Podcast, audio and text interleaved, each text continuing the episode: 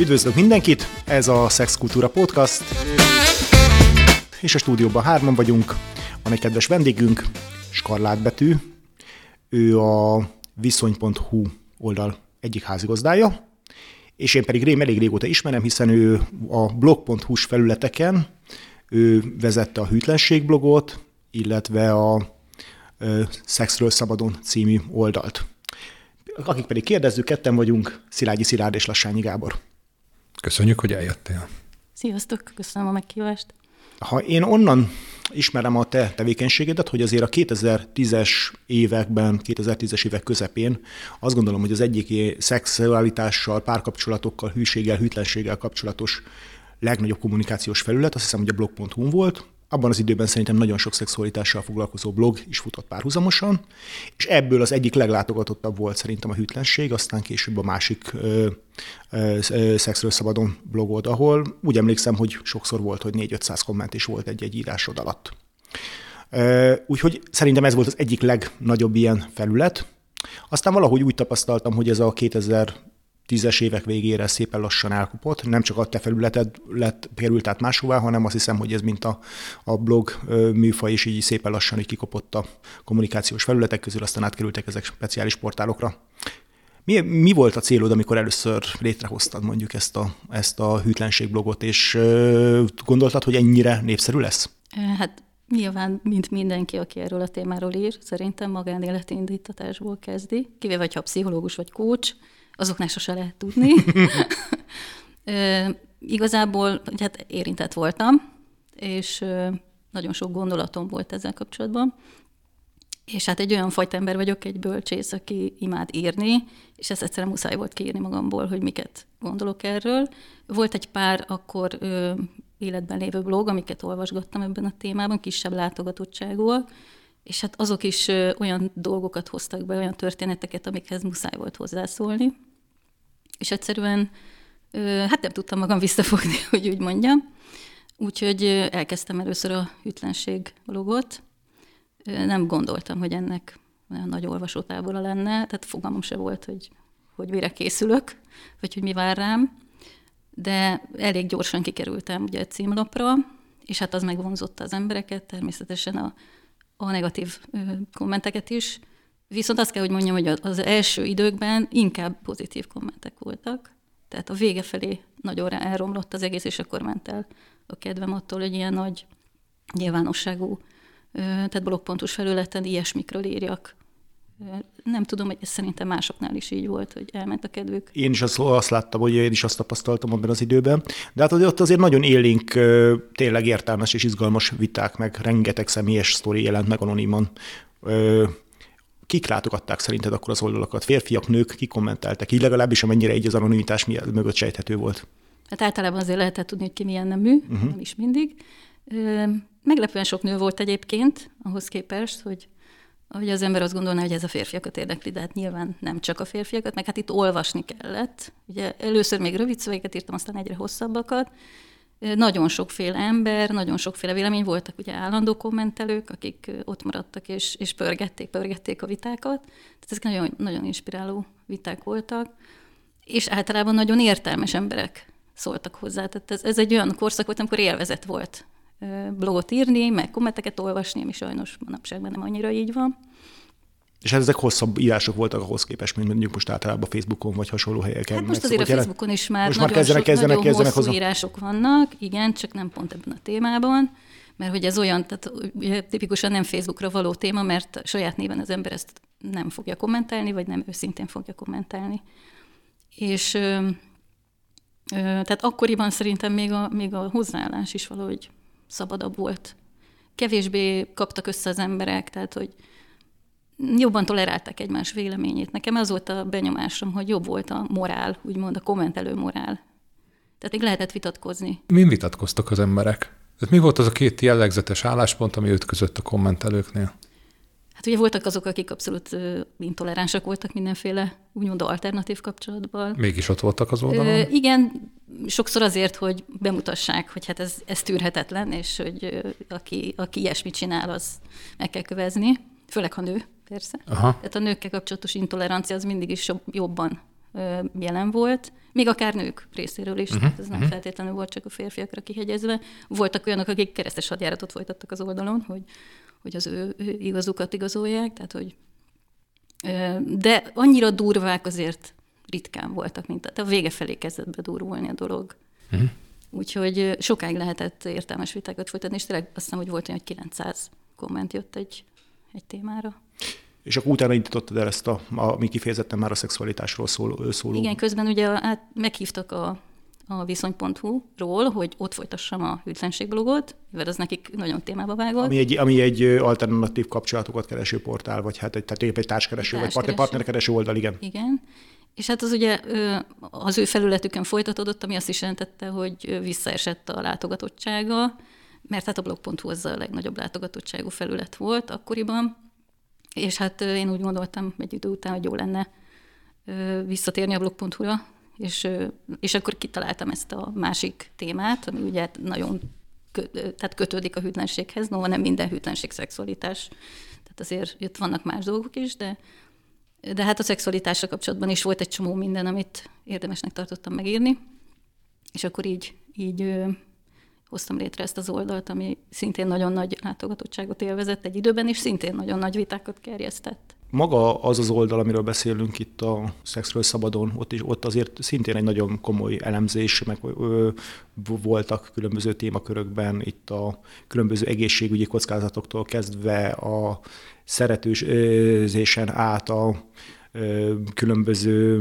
orgazmus típusokon keresztül minden, mindenféle szexualitással kapcsolatos téma volt. Ezeket hogy választottad ki ezek a témákat? Vagy így fölvetették a kommentelők, vagy hogyan, hogyan születtek ezek a témák, amik választottál? Hát én rengeteget olvasok, ugye uh-huh. főleg mióta profin csinálom ezt a dolgot, tehát hogy azelőtt kedvtelésből csináltam, aztán amikor már heti posztokat kellett írnom muszájból, nem csak azért, mert nekem ahhoz kedvem volt, tehát hogy muszáj volt akkor a szakirodalmat is elkezdeni bújni, és hát folyamatosan olvasok szexualitásról, kapcsolatokról, párkapcsolatokról, alternatív kapcsolatokról, bármiről, ami a témához kapcsolódik, és akkor így följönnek dolgok, meg hát az ember a kommentekből, a neki elmesett történetekből így rájön, hogy úristen, hát ez is, ez is milyen érdekes, és ez is mennyi, mennyire ismeretlen tulajdonképpen, tehát hogy nagyon érdemes lenne erről írni, úgyhogy mindig bőven volt téma. Sose kellett úgy nagyon gondolkodnom, hogy most miről írjak. Mi volt a legérdekesebb komment, amit olvastál ez alatt a 8-9-10 év alatt? Van egy, ami most így eszembe jut, volt egy srác, aki azzal jött, tehát megkeresett e-mailben, hogy ő képtelen nőt találni magának, és csak is fizetős lányokhoz jár, de hogy, hogy ő mit csináljon ezzel, mert ő annyira nem bízik önmagában, és ebből én írtam egy posztot, amit rengeteg kommentet vonzott be, és végül is kiderült, hogy ez a srác, ez, ez behúzott a csőbe. Tehát, hogy ő neki az volt a játszmája, hogy ő ezt így áldozatként bemutatta, hogy ő milyen képtelen arra, hogy, hogy bevonzon nőket, meg, meg hódítson, de tulajdonképpen mindenki megpróbált neki segíteni, és mindent így visszadobott. Uh-huh. Tehát, hogy ez tulajdonképpen egy, egy játszma volt, amit én sajnos megettem abban a pillanatban, tehát, hogy én, nem, én is megsajnáltam. De kiderült, hogy ő, ő tulajdonképpen az a fajta, aki, hogyha, meg, hogyha azt mondja, hogy ha meghívnak egy klubba, akkor én oda biztos, hogy nem fog belépni. Uh-huh. Uh-huh. Mert hogy az a klub, ami engem fel akar venni, az nem érdemes a létezésre.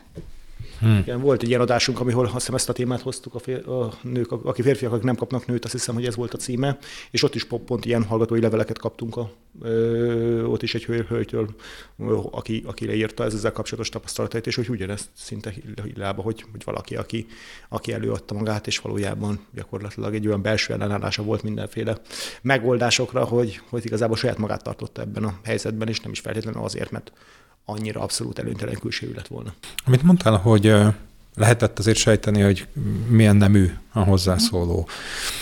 A te tapasztalatod az mit mutat? Mert hogy való igaz, hogy a nőket általában sokkal negatívabban ítélik meg egy alternatív kapcsolat részeseként. Mik voltak a pozitív visszajelzések, hogy mégis miért tud egy nőnek jó lenni, hogyha egy alternatív kapcsolat irányába nyit? Miért jó egy nőnek, hogy szeretőt tart egy bázis kapcsolat mellett? Hát vannak olyanok, akik abszolút elégedettek egyébként a házasságukkal, tehát hogy ez talán meglepő, uh-huh. és, és nem is akarnak ebből kilépni, viszont hát nagyon régen együtt vannak a partnerükkel, és szeretnék feldobni a dolgot. Van, amikor az akár a férje elengedével, vagy tudtával, van, amikor titokban, de tehát ők szeretnének még egy partnert, aki úgy szenvedélyt visz az életükbe, meg, meg jó nőnek érezhetik magukat tőle. Nem biztos, hogy ez a legtipikusabb, de vannak ilyenek, és ezek nagyon kiegyensúlyozott kapcsolatok szoktak lenni, úgy, úgy vettem észre. Vannak olyan, olyan nők is, akik hiányérzetből kezdenek szeretőzni, mert otthon vagy nincs szex, vagy nagyon kevés, vagy nem olyan, amilyet ők szeretnének, nem kielégítő számukra, unalmas. Részben ezek akár szerethetik is a férjüket, tehát ez nem feltétlenül jelenti azt, hogy utálják, csak, csak hát ez a szexualitás, ez nem működik. Aztán ehhez hozzá, tehát általában ez hozzá adódik ahhoz, hogy az intimitás sem működik. Tehát, hogy megbeszélni se lehet a dolgokat, hiába próbálkoznak. Ö, egyszerűen ez, ez nem téma. Elviccelik, hogy uh-huh. hát ne hülyeskedjél már, vagy, vagy egyszerűen felháborodnak és veszekedni kezdenek, tehát teljes lezárás, akkor ilyenkor az ember már nem csak szexualitás miatt, hanem, hanem azért, hogy valaki meghallgassa. Uh-huh.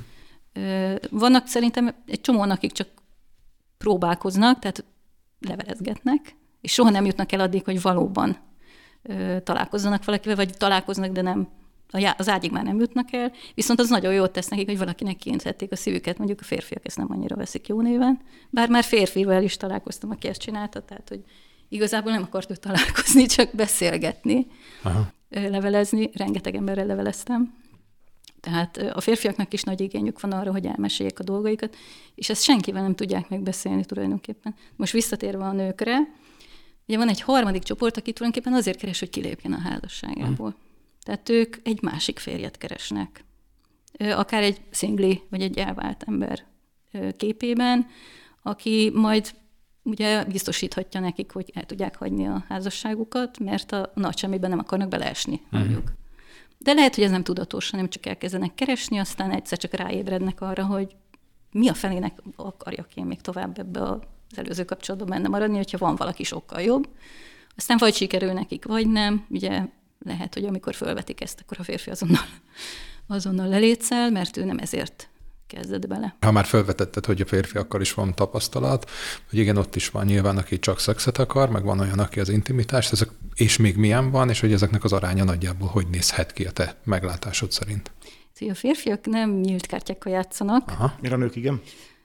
Mivel nem nőkkel levelezem, ezt kevésbé tudom. Uh-huh. Gondolom a nők sem mindig. Tehát, hogy el tudom képzelni, hogy...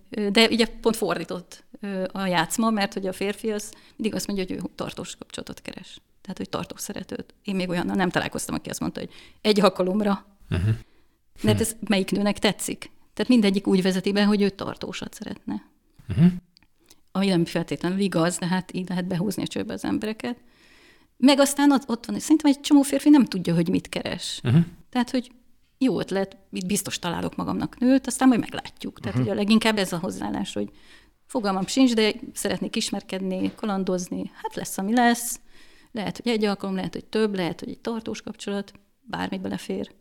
Ugye a férfiak nem feltétlenül hiányérzetből vannak ott, tehát simán azért, mert kalandvágy uh-huh. hajtja őket. Mondjuk ez a nőkre is lehet igaz, de náluk inkább a hiányérzet dominál. Úgyhogy szerintem nagyon sok férfi időközben jön rá, hogy ő mit, mit is szeretne igazából. Tehát nem feltétlenül tisztázza magában annyira, nem gondolját annyira, mint a nők, hogy miért csinálja, hogy miért keres. Mik azok a, milyenek azok a női és mondjuk férfi típusok, akiket látsz, akik sikeresek ebben, ez, ebben a műfajban, tehát ezekben a mondjuk szeretőkeresésben, akár online felületeken? Látsz olyan típusokat, akik kifejezetten jól megy ez, és, és még azok, akik szinte biztos kutatásra vannak ítélve. Azok a férfiak sikeresek, akik értelmesen fogalmaznak, kitartóak, nem semmit mondó dolgokat mondanak, nem egy szavas válaszokat adnak, tehát van valami, valami tartalma annak, amit, amit közölnek. Hát nyilván a kinézet is számít valamennyire, de nem olyan nagyon. Uh-huh. Tehát az, hogy, hogy milyen a stílusa, hogy el tudja hitetni, hogy ő egy jó csávó, az sokkal többet számít, és nem feltétlenül kell jóképűnek lenni. Hm. Az viszont, aki eleve önbizalom hiányosan, eleve úgy, hogy bocsánat, hogy itt vagyok, és nem akarlak zavarni, így el hozzá, meg előnytelen képet küldenek magukról, tehát, hogy ebbe több, többször belefutottam. Én nem is kértem tőle képet, főleg nem olyat, amit küldött. Hm.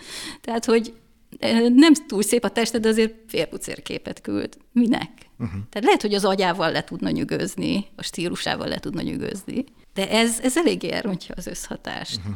Tehát, hogy feleslegesen nem kell képeket küldözni, legalábbis én így gondolom. Semmiképpen nem kellene olyan ö, üzeneteket, ö, tehát olyasmit éreztetni, hogy én nem tartom magam jó pasinak. Mindenképpen jó pasinak kell, hogy tartsa magát, hogy a nő érdeklődjön iránta. Uh-huh.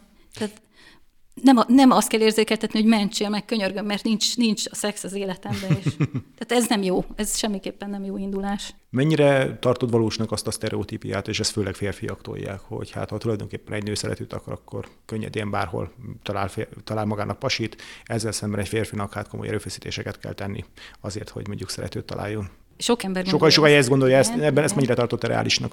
Így ismerve ez, ezt ez biztos, hogy sokan így gondolják, csak ez nincs így. Uh-huh. Mert ezzel szemben? Hát ezzel szemben, ugye a férfiaknak ez most megint csak sztereotípia, de nincsenek olyan nagy igényeik, tehát nem kell feltétlenül lelkileg, intellektuálisan az az összhang ahhoz, hogy ágyba bújjanak valakivel. Viszont a nőknek, ugye ők eleve nem egy alkalmi kapcsolatot általában, hogy vannak olyan nők, akik azzal is jól el vannak, de általában egy tartós valamit keresnek, és ott már baromira számít, hogy az illetővel lehet beszélgetni, mennyire értelmes, vagy hogy mennyire érdeklik azok a témák, amiket a nő szeretne megbeszélni. Na most egy olyan ember, aki elzárkózik attól, hogy úgymond lelkizzen, amit már a fér sem akar, ugye, hát az, az, az nem pálya. É, tehát olyan ember találni, aki fizikailag is, szellemileg is ö, megfelelő, ö, van izé, az a szikra a kettejük között, uh-huh. és ráér például, tehát ez nagyon fontos szempont, hogy ráérjen akkor, amikor ő ráér, uh-huh. ne, ne lakjon nagyon távol, legyen mondjuk kocsi esetleg, vagy egy kéglie, vagy pénze arra, hogy kifizessen egy buvóhelyet, ne féljen megjelenni egy kávézóban, mert hogy ő majd lebukik, tehát van mindenre példa olyanra is, aki retteg attól, hogy őt valaki meglátja. Uh-huh. Az ne szeretőzön, aki ettől retteg. Tehát, hogy egy nőnek nagyon-nagyon sok szempontot figyelembe kell venni, Igaz, hogy nagyon sok a jelentkező, tehát lehet válogatni, viszont ez nem azt jelenti, hogy könnyű válogatni, és hogy könnyű találni valakit. Egyáltalán nem könnyű. Amennyire mi beleláttunk ugye a viszony.hu felhasználóiba, ott azt lehet látni, hogy jóval több a férfi, aki szeretőt keres, mint a nő. Tehát ugye a logika alapján az lenne, hogy igen, amit te is mondtál, hogy sokkal jobban lehet egy nőnek válogatni a potenciális szeretők között, és a férfiaknak meg sokkal nehezebb találni, de ezek szerint akkor a nagy számosságú férfi jelentkezőből azért nem nem olyan nagy azoknak az arányai, aránya, akik megfelelnének ezeknek a kritériumoknak de nagyon kicsi az aránya. Tehát akkor magyarán itt is ugyanaz érvényesül, ami a hétköznapi életben, meg a, eh, amit azt hiszem, hogy valami pont egy másik blogger írt le, hogy tulajdonképpen azt tud online ismerkedni, aki valóságban is nagyjából képes erre. Mármint hatékonyan ismerkedni online. Aki, erre, ah, erre, ezt nem mondanám. Ezt nem mondanám? Nem, nem, mert szerintem az extrovertáltak tudnak inkább élőben ismerkedni, és az introvertáltak inkább online. Na de eredményesen abban az értelemben. Eredményesen, igen? igen? Igen, igen, igen, uh-huh. igen. Tehát a saját példámat is mondhatnám, mert én élőben nem tudok ismerkedni. Tehát én nem tudok bemenni egy bárba, és, és ott felszedni valakit. Ez tőlem annyira távol áll, uh-huh. és sokakkal beszéltem, akik hasonló cipőben járnak, férfiakkal is, akik, uh-huh. hát de nem is gondolná senki. Tehát, hogy mint a családapák. Tehát egyáltalán nem az a flörtölő típus, aki reptében is, meg minden. Senki nem gondolná, azok a legnagyobb nőcsábászok, tehát Aha. online. Ugye, amit te is mondtál, hogy a nők egy jelentős része a szeretői viszonyban is a hosszú távú kapcsolatot preferálja. Most a hosszú távú kapcsolat az mit jelent? Tehát, hogy át... Három alkalmat jelent, fél évet jelent, öt évet jelent, mik, mik, mik? Erre nagyon nehéz válaszolni, mert ilyen kimutat, próbáltam ilyeneket kutatgatni. Uh-huh. A hosszú távot azt mindenképpen legalább fél évben határoznám meg, de inkább még tovább uh-huh. mondjuk két-három év, az már szerintem hosszú táv, de tudok olyan kapcsolatról, ami ennél sokkal tovább tartott, vagy még mindig tart, tehát 8-10, akár még hosszabb is, 8-10 év.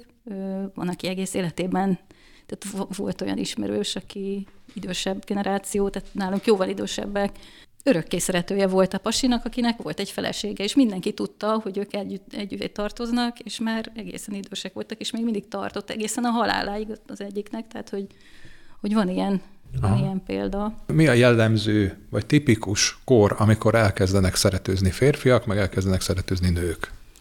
Szerintem ilyen 35 fölött, 35-40, ez az a korszak általában, amikor már ugye az embernek megszülettek a gyerekeik, vagy egy gyerekük, vagy több, és már van azért energiájuk a gyerekek mellett elkezdeni valahogy ö, kifelé tekingetni, és nagyon nem jött rendbe a szex otthon, ugye a gyerekek születése után.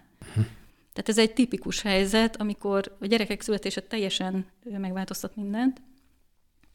Sokszor a nőnek van valamilyen egészségügyi problémája, tehát ezzel is, ezt is sokan mesélték, hogy, hogy hát a szülések után nem, nem jött vissza.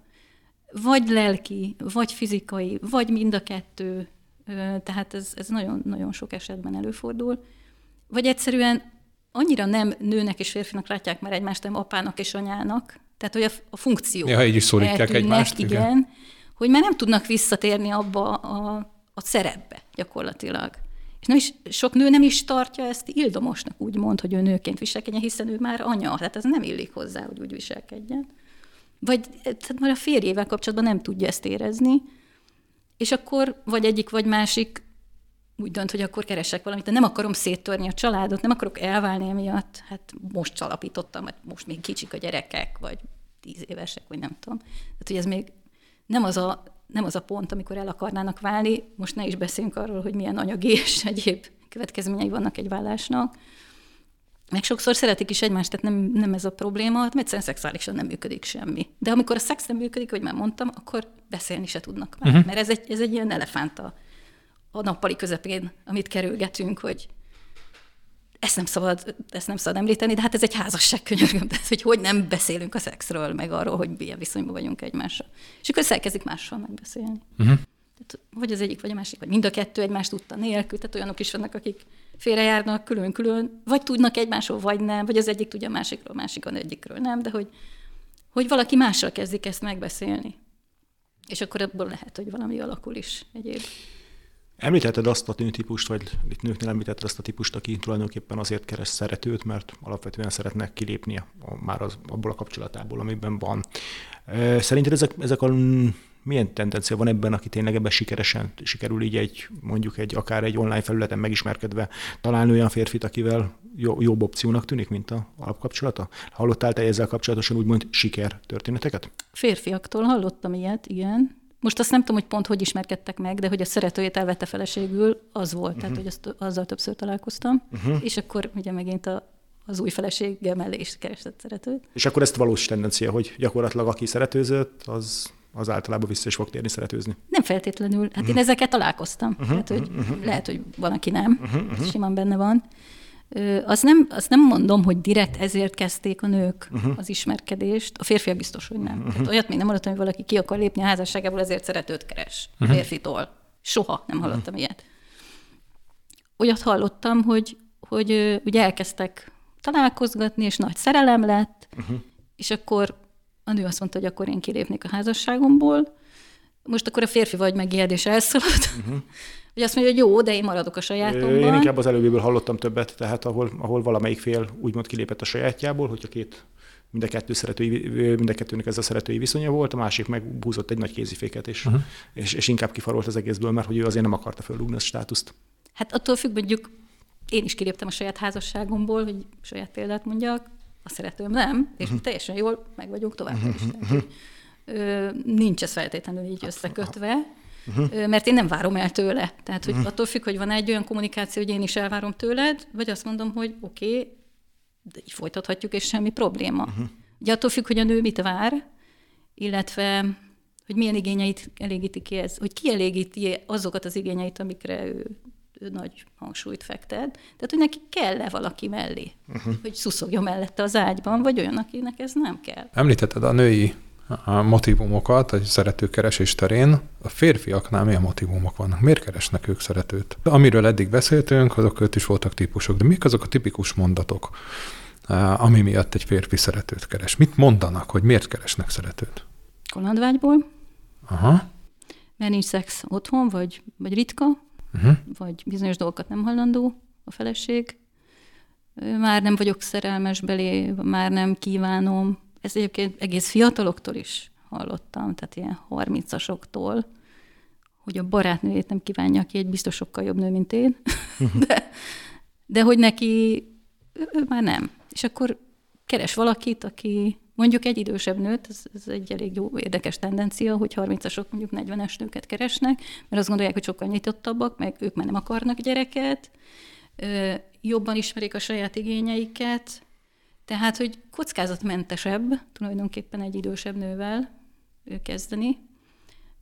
Úgyhogy ez, ez, hogy nem kívánom a partneremet, ez nagyon gyakori. Amellett, amiket említettél típusként itt a mondjuk az, hogy többé-kevésbé egyenrangú szeretői viszonyok mellett, azért szerintem eléggé gyakori, főleg akinél már azért anyagilag egy biztosabb státuszban lévő elsősorban férfiaknál, hogy ezek a úgynevezett, hát most a mugány szót használják erre a sugar daddy viszonyokra, mm. de, hogy, de, hogy, de hogy nagyon sok férfi van, aki ezeket a legalább egy 15-20 évvel fiatalabb nőket keres többé-kevésbé támogatással, ha nem is egy folyamatos apanással, de valami fajta, fajta rendszeres pénzjuttatással. Erre a szegmesről hallottál-e, vagy, vagy mit, mit látsz ebben, hogy ennek, ennek mik lehetnek az okai? Hogy valaki ilyet keres? Igen, igen. Hallottam persze, mesélnek sokszor a szeretőkeresőn Igen. Olyanok is, olyan lányok is vannak, akik tulajdonképpen el, uh-huh. ebben utaznak, csak hát nem feltétlenül mondják ezt el uh-huh. az első randi előtt. Tehát volt, aki most mesélte, hogy első randi, és akkor megmondta, hogy ennyit kérnék havonta, és ezért ezt adom. Vagy, vagy valamilyen ajándékot, vagy gyereknek vegye meg ezt, meg azt, uh-huh. egyedül nevelő anya esetében. Egy férfi szempontjából, hogy ez miért lehet jó, Hát szerintem azért, mert esetleg olyan ö, nőhöz jut, aki sokkal csinosabban nem, mint aki többet tudna cserkészni, anélkül, hogy fizetne érte. Ez szerintem az elsődleges. Ö, olyan szempontból megbízható dolog, hogy nem fog állandóan lemondani a randikat, tehát, hogy akkor az, a, az az idő, az a fél nap, az a nap, az tényleg az övé lesz, és nem az lesz, hogy bocsi, de nem érek rá. És nem fog olyan könnyen kihátrálni. Tehát ez olyan férfiaknak való, akik tényleg egy rendszeres kapcsolatot szeretnének, nem pedig csak úgy random, mert ugye ez elköteleződés. Tehát itt neki vállalnia kell, hogy x ideig ezt és ezt nyújtja, és ezt és ezt várja cserébe. Tehát ez, ez a motiváció szerintem, hogy nagyon sok ember azért nem talál mondjuk, esetleg minden más stimmelne, csak ő, ő nem akkor ér rá, amikor a másik. De nyilvánvalóan vannak férfiak, akik nagyon értékelik a fiatalságot, értékelik. Tehát, hogy olyan nőhöz jussanak, hogy tudom én, alacsony férfi egy, nem tudom, milyen bombázó 180 centis uh-huh. modell, és akkor hát ilyenhez soha nem jutnék hozzá, ha nem ez történne. Uh-huh. Szóval ilyen nyilván, de azért vannak nők is, akik... Abszolút. Én még egy olyan motivációt hallottam ezekben a témákban, ami azt gondolom, hogy szintén egy érdekes történet, mégpedig, hogy pont egy csomó magasabb státuszú férfi van, aki egyszerűen azt mondja, hogy én ezt a plusz lelkizős történetre egyszerűen nem vagyok kíváncsi. Én nem akarok azért másfél órán keresztül sztorikat hallgatni, mert hogy egyébként utána egy fél órát szexelhessek egy nővel, egy megfelelő nővel, hanem pont inkább azt mondom, hogy inkább fizetek érte, vagy inkább egy keretbe rakom ezt a részt, és akkor legyen egy lazább kávézás, és utána viszont legyen az a intenzívebben az a szex, amire vágyom, és ne legyen meg az a körítés, hogy nekem lelki gondoskodást kell csinálnom a másik felé. Ez is azt gondolom, hogy egy elég gyakori motiváció egyébként. Igen, de ezekben. ezt nem hiszem, hogy egy sugar baby relációban, ez inkább a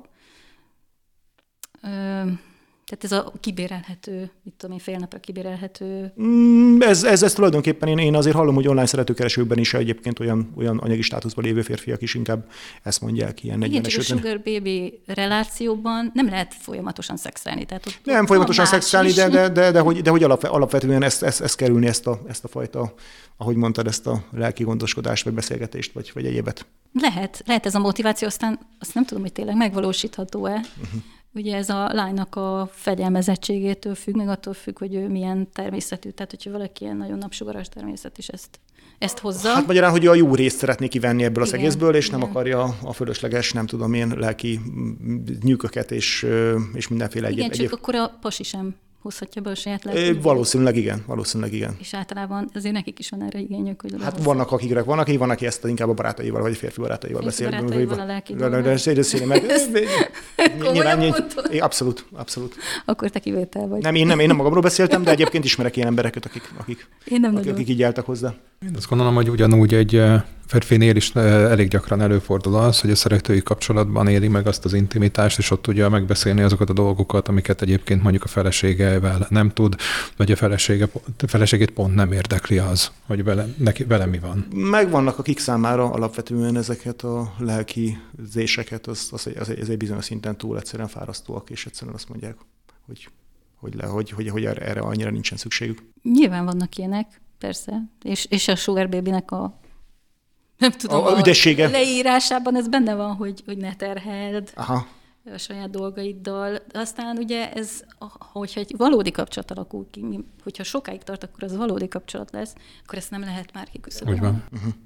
Tehát akkor összefoglalva, amiket eh, most így beszéltünk, akkor úgy tűnik, hogy azért egy Általában akkor azt mondod, hogy a 30-as évek közepén szoktak kialakulni, vagy akkor szokott meg elsősorban az igény megjelenni arra, hogy alternatív kapcsolatokat keresenek az emberek, és akkor ezért ez elég sokáig el tud tartani. Férfiak és nők ugyanúgy jelen vannak ezen a piacon, bár hogy azért az online felületeken azért jóval nagyobb számban vannak, vannak férfiak, és akkor ezek szerint ugye vannak olyanok, akik igazából csak új ingereket keresnek ezekben a történetekben, mások pedig inkább csak úgy álmodoznak, ott vannak, kiszállnak, újra regisztrálnak, vannak, és akik pedig pedig sikeresek, azoknak azért föl kell mutatni egy olyan szociális skilleket, figyelmet, időt, energiát, hogy ebben sikeresek legyenek. Zárásképpen akkor mi, mit gondolsz arról, hogy, hogy ezek a dolgok, ezek hogyan ezek változnak? Szerinted miután mondjuk 10-15 évet rálátsz erre a dologra? Vannak olyan tendenciák, amik nagyon megváltoztak volna ezen a piacon? Vagy az emberek ugyanolyanok maradnak? Hát a lehetőségeink változnak, meg az eszközök, ugye ahhoz képest, mondjuk ez az utóbbi 10-15 évben már adott, de hogy azelőtt, hogy megjelentek volna ezek az online lehetőségek, nagyon sokan csak azért nem szeretőztek, mert nem volt kivel. Kis településen élni, faluban, stb. Hát lehetetlen volt úgy, hogy ne tudja meg mindenki.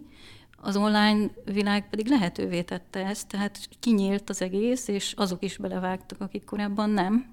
És ez főleg a nők esetében azt hiszem, hogy egy, egy egész forradalmat okozott. Egyébként emberi minőségünkben nem nagyon változunk, tehát azt nem hiszem, hogy amikor attól a pillanattól kezdve, hogy kilépünk az online térből és fizikailag találkozunk, attól, akkor ugyanúgy működünk, mint, mint hogyha másképp ismerkedtünk volna meg. Ahogy az a bizonyos francia mondás szól, ugye, hogy minél inkább változik, annál inkább ugyanaz marad, úgyhogy akkor az emberi természet alapjaiban akkor nem annyira változik. Nem hiszem. Köszönjük szépen akkor Skarlátbetűnek ezt a beszélgetést. Ez volt a mai Szexkultúra Podcast, és hogyha tetszett az adás, véleményetek van, történetetek van, vagy esetleg témákat javasoljátok, akkor keressetek minket a Facebookon, az Instagramon, vagy pedig e-mailben. Köszönjük szépen a figyelmet!